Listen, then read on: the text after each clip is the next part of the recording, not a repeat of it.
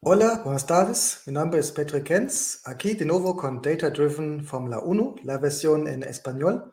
Hoy vamos a hablar sobre simulaciones de Fórmula uno, deportes electrónicos y la realidad virtual. O en otras palabras, hablamos sobre nuestro patrimonio digital. Vamos a empezar con los primeros juegos, como los eh, de carreras de los ochentas. Vamos cómo está desarrollando hasta el día de hoy. No solamente hablando como juegos, como para usuarios, pero también eh, vemos cómo está alineando con la Fórmula uno. Creo un tema fascinante porque no solamente vemos eso en los deportes, pero también la digitalización eh, es un tema para todas las organizaciones, para las empresas. Todos os, nosotros hemos escuchado eh, Digital Twins, Digital Transformation, significa no solamente vamos a tener Digital Twins de todas las máquinas, plantas, etcétera, pero en el próximo paso vamos a tener los Personal Digital Twins. Significa, por ejemplo, dentro de nuestro departamento de recursos humanos hay un Personal Digital Twin de cada empleado. Eso tiene sus oportunidades para tener toda la información, sus eh, su skills, su eh, educación, su comportamiento, etcétera, pero también hay un riesgo porque con ese eh, data podemos hacer una predicción, eh, por ejemplo, hasta dónde puede eh, llegar el desarrollo de ese empleado, o también eh, si vamos a alinear eso con compliance, puede ver qué, es la, qué cursos ha tomado, qué es el carácter de una persona, entonces casi puede tener una predicción en cuáles situaciones ese empleado puede violar los reglamentos, las políticas o las leyes, muy similar que ustedes conocen de la película y el libro Minority Report de Philip K. Dick. Pero regresamos al tema de hoy. Como siempre al inicio, muchas gracias a Data Driven F uno. Si prefieren ustedes escuchar esos episodios en el idioma inglés, por favor buscan Data Driven F uno en YouTube. Aquí estoy eh, hablando con la profesora Kanna Pokrevna sobre todos esos episodios y más. Hablamos sobre la historia de la Fórmula uno, las carreras, los pilotos, pero también eh, temas eh, como hoy, basado a data, inteligencia artificial, simulaciones, que sea. También muchas gracias al Instituto Internacional de Ética Empresarial y Cumplimiento de México uh, para me dar la oportunidad de desarrollar esos episodios también en español. Ok, vamos a regresar en tiempo al año mil novecientos ochenta y tres. El juego se llama Enduro. Activision, una empresa que eh, todavía existe hoy en día, publicó en ese año uno de los primeros juegos de carreras para la consola Atari, el Atari V C S dos mil seiscientos. Debido a las posibilidades técnicas limitadas, los gráficos del juego aún no se pueden usar para mostrar un automóvil específico, pero el cartucho verde del juego tenía el icónico Lancia Stratos en la portada. Aún con las limitaciones técnicas, el programador Larry Miller alcanzó a simular la situación típica de una rally, incluyendo día, noche, sol de mañana, niebla, hasta nieve. Entonces fue de verdad un juego muy interesante. Vamos a ver un poco eh, eh, hoy. Hablamos eh, eh, en el título de Digital eh, Heritage. Eso es porque esos juegos ya tienen casi cuarenta años, significa son un parte de, no solamente tal vez de nuestra historia personal, pero también eh, una fase muy importante en el desarrollo de la sociedad, y la mayoría de nosotros no tienen más ese Atari dos mil seiscientos, pero eh, existen versiones que están funcionando, por ejemplo, en el PlayStation, en el P C, que todavía puedes eh, disfrutar esos eh, juegos, como pueden ver en el foto que tienen, y también pueden, eh, los muestro aquí en la cámara. Entonces aquí es una colección con todos esos juegos icónicos de Activision que tenga eh, no solamente Enduro, pero también otros eh, títulos que tal vez todavía conocen, River Raid o eh, también eh, Pitfall. Muy, muy famo- juegos famosos en los ochentas, eh, todavía conocido, hay muchos remakes, entonces si tienen interés, eh, todavía hay oportunidades de jugar esos juegos de los ochentas en la computadora hasta que existen eh, eh, remakes eh, de esas eh, consolas para no solamente jugar en su PlayStation, en su eh, P C, donde sea, pero también en una máquina muy similar hasta que tengan los joysticks como en el inicio de los ochentas. Por ejemplo, aquí ven el famoso Atari joystick, que también eh, se podría usar después en el Commodore C sesenta y cuatro hasta eh, Amiga y otros computadores. Ven un joystick clásico y solamente un botón. Si ustedes están jugando hoy con Xbox, con Nintendo Switch, con eh, PlayStation, hay miles de botones, eh, dos partes eh, para... Eh, para dar dirección a sus caracteres, pero aquí ven como en, las, en la arcade de fin de los setentas, los juegos de los ochentas, un joystick muy, muy clásico. Como eh, pueden ver aquí, de verdad las eh, oportunidades de esas máquinas fueron muy limitadas, pero ya vemos un coche que se ve como un coche de Fórmula uno, aquí de día, ahora está cambiando a la nieve, que no solamente las gráficas fueron diferentes, pero también fue diferente de manejar el coche, mucho más eh, difícil. Entonces, pueden imaginar, esos juegos fueron hechos casi solamente de una persona. Hoy en día trabajan cientos de personas, un equipo uh, en un juego, pero en esos eh, tiempos fue hecho por una persona, que ha hecho todo el coding, la música, el sound, las gráficas eh, y todo. Y Activision, por ejemplo, ha comunicado a esas personas casi como eh, popstars, similar en la empresa de Atari. Vemos ahora noche, solamente se ven las eh, luces de las, del coche, mejor de manejar un poco más lento. Entonces se ven ese juego relativamente primitivo, ya fue una simulación de un día en una rally. De ochenta y tres eh, va, eh, nos quedemos y vamos a un uh, juego de la empresa Epix. Epix también una empresa muy muy famosa en los ochentas. Eh, no solamente ha eh, hecho Pitstop uno eh, y dos, pero también tal vez Uh, mucho más conocido, uh, Summer Games, Summer Games dos, Winter Games, de verdad fueron gran, gran uh, estrellas en los ochentas. Entonces ellos han desarrollado un juego que también ya fue indo en el camino de ser una simulación. Pitstop, uh, Pitstop se juega desde una perspectiva en uh, semi-primera persona, colocando al jugador en una perspectiva a vista de pájaro, y realmente detrás de un auto de carreras. En single, el jugador puede elegir una de las uh, seis pistas, uh, pistas originales, como pueden ver aquí en la imagen. Creo que eso es uh, Kelami en África del Sur.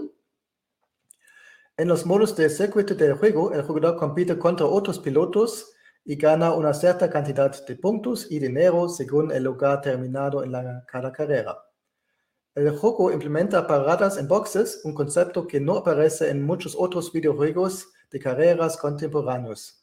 El daño basado en colores se muestra en el automóvil del jugador cada vez que golpea otro vehículo o una pared en la pista, los cuales desgastan los uh, neumáticos. El jugador también tiene un medidor de combustible que se agota gradualmente durante cada carrera. Si el vehículo del jugador muestra un color rojo debido a que recibe demasiado daño, o si se está quedando sin combustible, debe hacer una parada en boxes. A diferencia de otros videojuegos de carreras, el equipo de boxes está totalmente controlado por el jugador, que debe repostar el vehículo y reemplazar sus neumáticos desgastados. Entonces, se ven, ya fue uh, un paso más, uh, no solamente de tener un uh, juego de arcade, pero también de tener una simulación uh, como es una carrera de Fórmula uno en ese camino, en ese ejemplo. Vamos al fin de los ochentas, ochenta y nueve, uh, el juego es Ferrari Formula One Racing Simulation. Como pueden ver en el nombre, aquí tener, quieren tener más énfasis en la simulación. Como el abuelo del productor de juegos Richard Hilleman eh, corrió autos de serie, pasó muchos fines de semana en las pistas de carreras y prácticamente creció en boxes. Como consecuencia, tuvo un enfoque diferente, no creando otro juego de arcade, sino una simulación. Entonces vemos, Richard se creció Eh, en esa atmósfera, en ese mundo de carreras, eh, como también vimos, eh, fue el, la situación para muchos eh, pilotos de carrera. Entonces eso hubo una influencia, eh, una inspiración para él. La empresa Electronic Arts eh, se puso en contacto con la empresa Ferrari y les hizo una oferta inicial por la licencia de la marca. La, el representante de I A, Richard Hilleman, voló a Maranello, Maranello para negociar y cerrar el trato. Una cosa nueva eh, en ese tiempo, todavía no existe como el día de hoy, los juegos anuales eh, Fórmula uno dos mil veintidós, dos mil veintiuno, dos mil veinte, cada año, con todos los pilotos, con eh, todos los tracks, etcétera. Pero eso fue un poco antes, entonces eh, ya, pero ya vemos el camino donde van eh, los juegos y simulaciones para PlayStation o computadores. Este eh, Ferrari eh, Formula One Racing Simulation eh, existió para eh, Windows, para Commodore Amiga, hasta una versión para Commodore C sesenta y cuatro. También aquí vamos a ver, ¿se ven? No tan fácil. Estás jugando eh, con el, el mouse, eh, frenando, acelerando, y también eh, tienes que hacer pitstop cuando no tienes más gasolina, cuando tienes que cambiar tus neumáticos. Entonces se necesita de verdad eh, un buen tiempo para tener un sentimiento de cómo manejar ese coche y también cómo se maneja ese coche al límite. Aquí estamos en el en el track de pruebas en Maranello, el Fiorano, donde tú puedes hacer todos el testing también para cambiar unos puntos en el coche, y después eso, cuando tú te sientas bien preparado, tú puedes empezar eh, con el campeonato.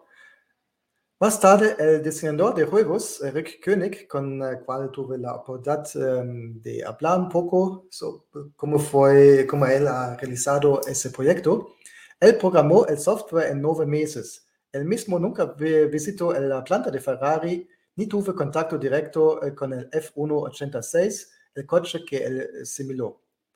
Rick basó su creación en las descripciones de Richard Hilleman, la persona que sí fue a Maranello, y también ha usado un libro del ex piloto de Ferrari, Niki Lauda, La nueva Fórmula uno, una era turbo. Si tienen interés, todavía pueden encontrar ese libro en Amazon, por ejemplo. Entonces, basado a la experiencia de Rick y también basado en leyendo solamente un libro, eh, Rick Koenig estaba creando esa simulación.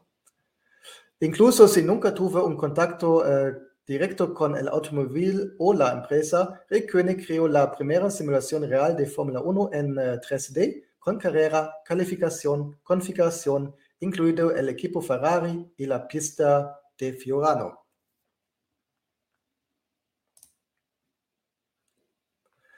Richard Hilleman eh, después eh, presentó el juego o la simulación al expiloto de Ferrari, Mario Andretti. eh, A pesar de ser piloto para Ferrari, él también fue campeonato del mundo con el Lotus. Pero como Mario tenía problemas con el ratón, la mouse, no podía mantener el auto en la pista y debido a eso no pudo dar más comentarios a cómo, cómo, a la, cómo cerca es esa simulación a la realidad o no.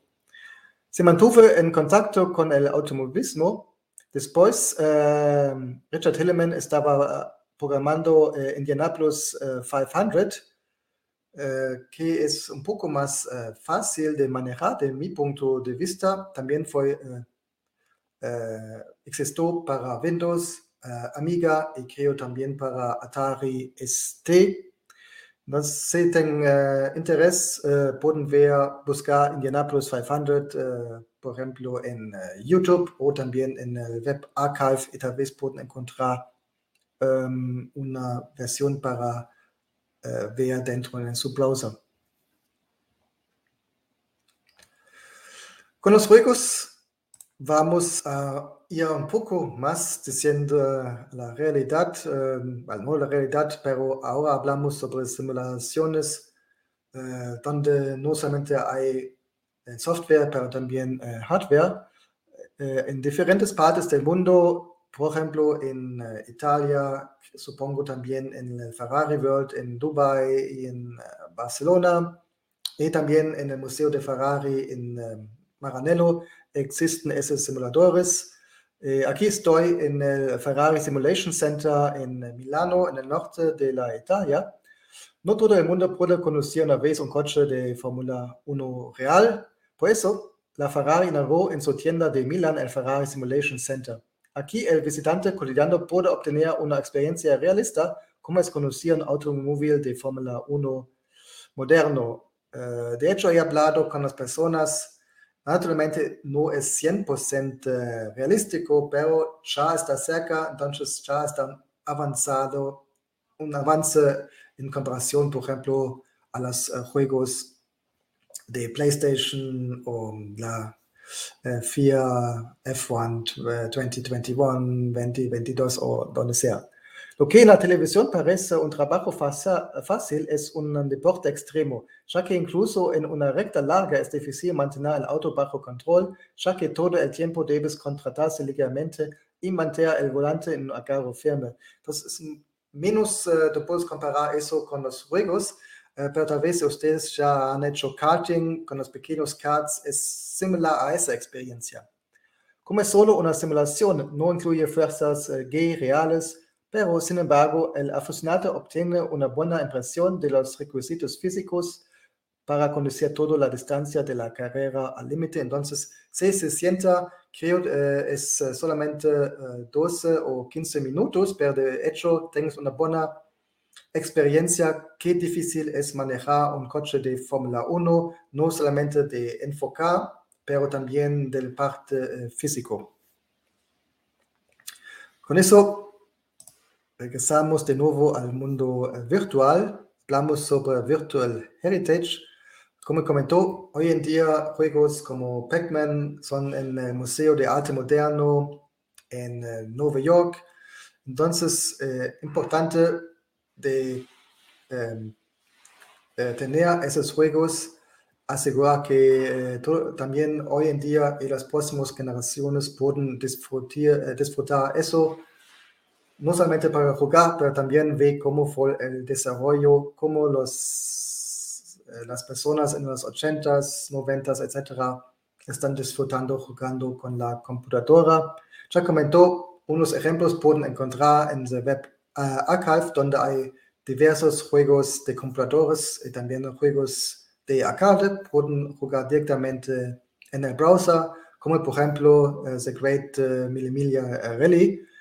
Interesante aquí, aquí esto es una simulación de la carrera Mille Miglia, una carrera muy eh, famosa que fue historia y hoy en día el juego de ese Mille Miglia también es historia en sí mismo.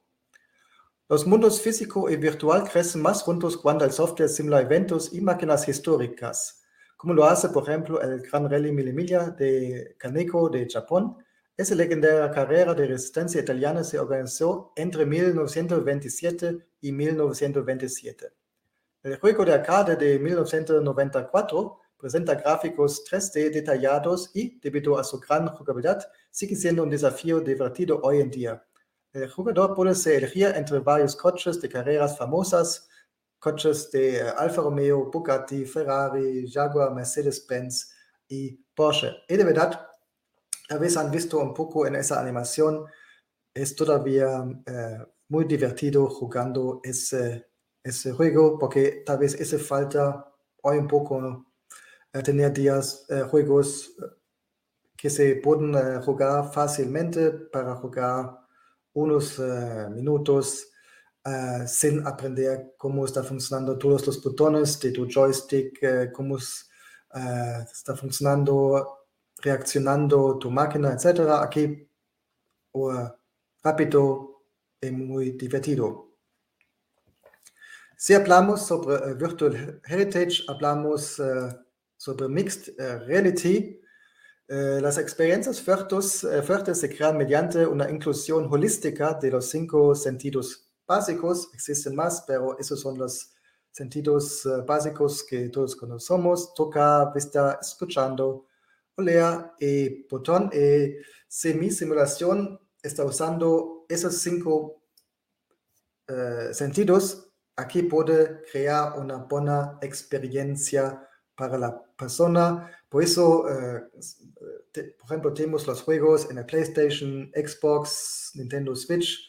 Eh, si queremos sentirnos más eh, realístico, también eh, se pueden eh, comprar un volante para no usar un joystick y, y también eh, otros eh, devices para tener un mejor sentimiento, etcétera. Si tienen interés en el tema de, uh, de Mixed Reality, uh, ven ese, digit, ese white paper de I E E E Digital Reality Initiative, es gratuito, pueden ver el link uh, aquí. ¿Y por qué estoy hablando de eso? Naturalmente porque hoy en día ya tenemos ejemplos para eso.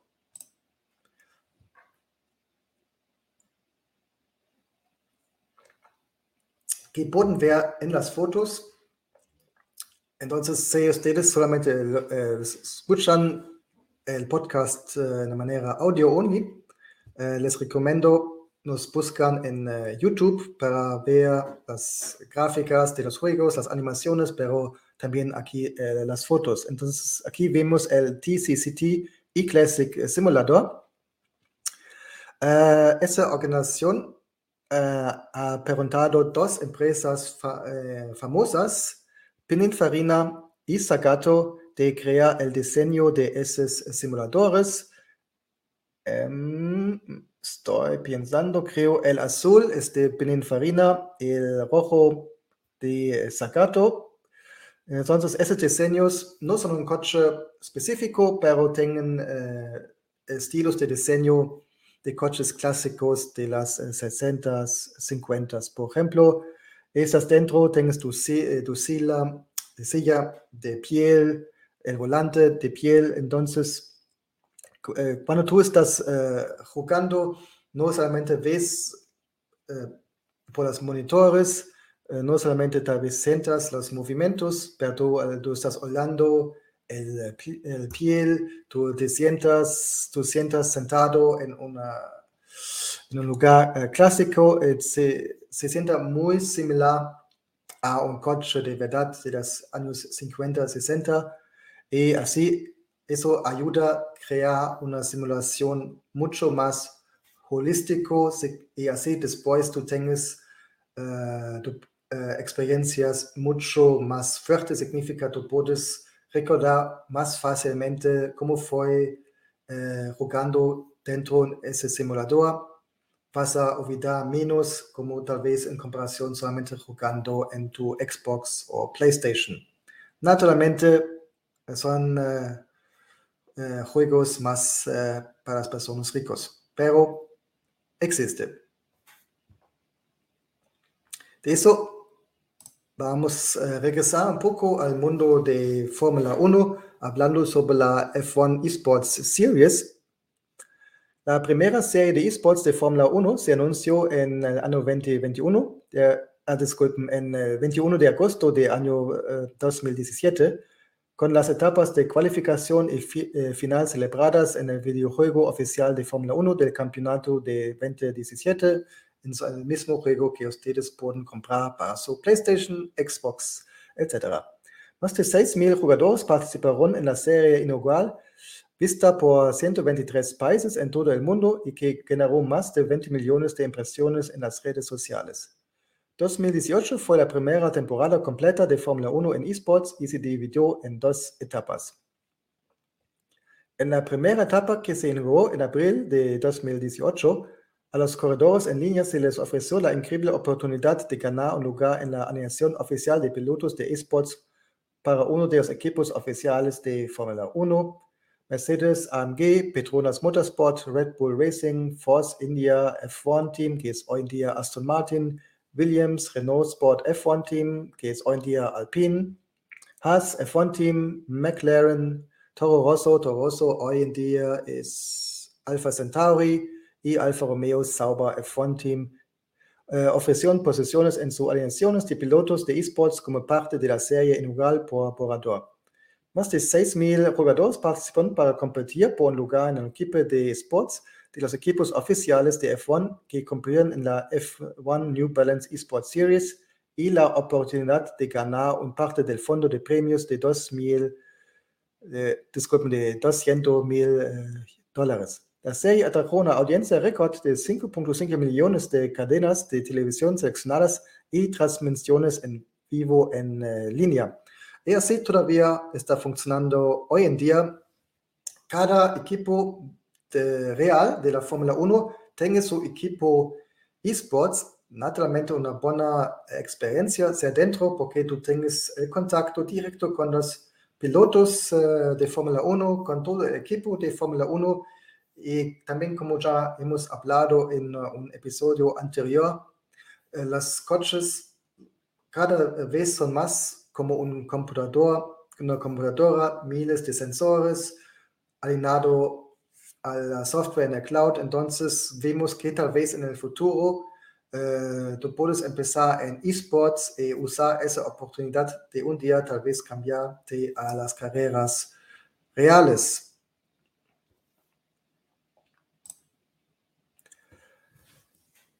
El ocho de abril de dos mil diecinueve, la Fórmula uno anunció la tercera entrega de F uno Esports Series con un fondo de premios aumentado de cincuenta, de, de quinientos mil dólares en veinte veinte para tomar el lugar eh, del Campeonato Mundial de Fórmula uno veinte veinte. La Fórmula uno lanzó el Gran Premio Virtual, una serie para entrenar a los fanáticos de la F uno mientras se interru- interrumpe la temporada.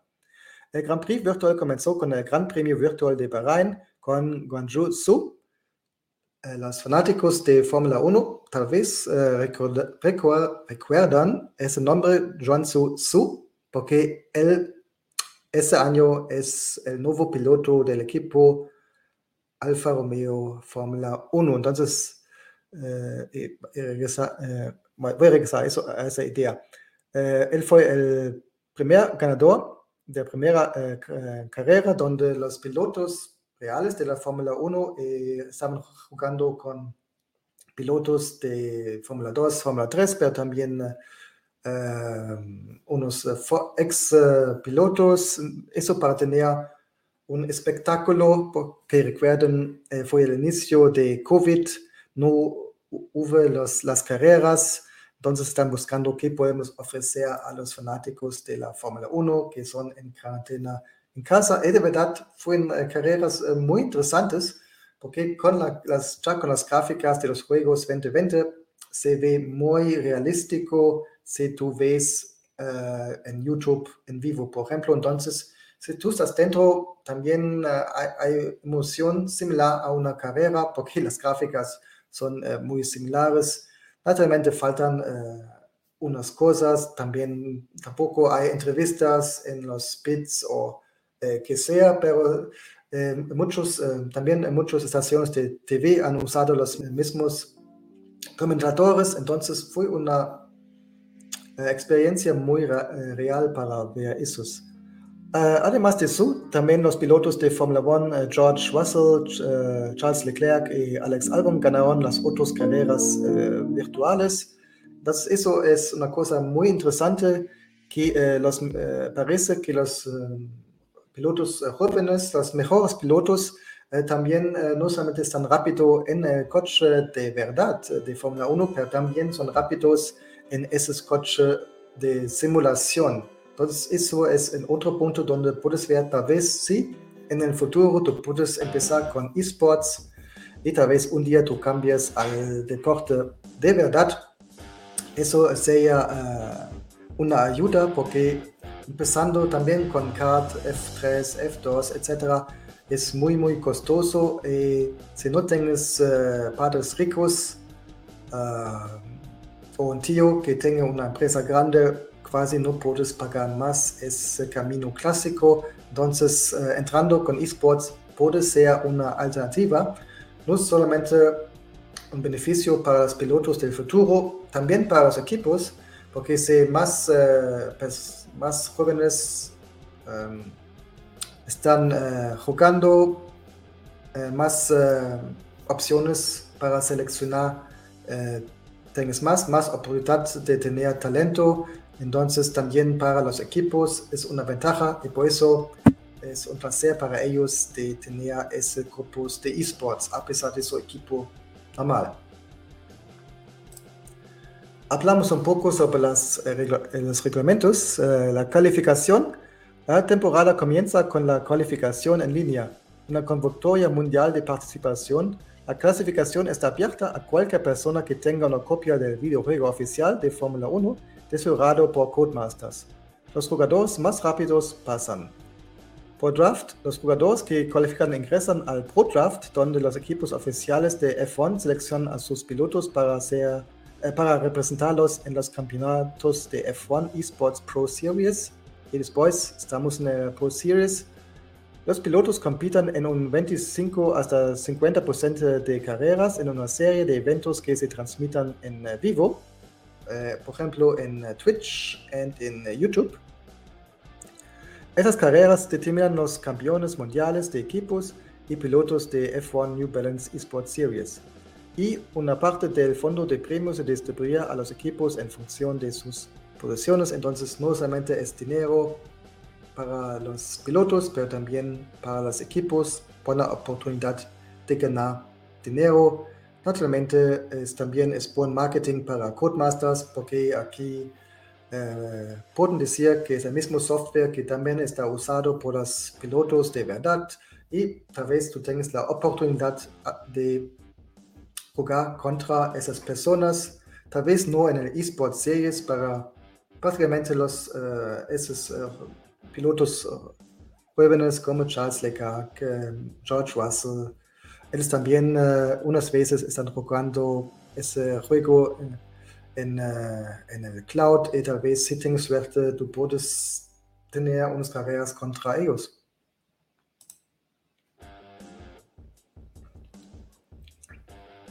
Hablamos entonces eh, el Virtual G P Championship, el año, primer año de COVID. Las carreras virtuales utilizan una versión especial de F uno veinte diecinueve de Codemasters, donde se desarrollan las diferencias técnicas entre los autos. Significa, independiente si tú tienes el Red Bull, el Ferrari, el Mercedes, o tienes el, uh, el Williams, el Haas, el Alfa Romeo, no importa, tú eh, tengas la misma velocidad, son completamente idénticos a pesar del diseño. Entonces la tecnología no tiene tan mucho impacto como en la carrera real. Ah, la única cosa que vi na, que tiene impacto es la estabilidad y la velocidad de tu conexión de internet, porque unas veces vimos que eh, pilotos, recuerdo Giovinazzi, tuve que salir porque se perdió su conexión de internet. Entonces sí, la tecnología también tiene un impacto aquí. Además, los daños eh, se han eh, desactivado. Los diseñadores del juego no solo lograron ofrecer una plataforma estable, sino que también crean autos virtuales de Fórmula uno con un manejo similar al de los físicos, para que los pilotos puedan adaptar y usar su experiencia del mundo físico para ser rápidos también en el virtual. Como ya comentó, me parece que los mejores eh, pilotos, al menos los jóvenes, también fueron los mejores en esas eh, simulaciones.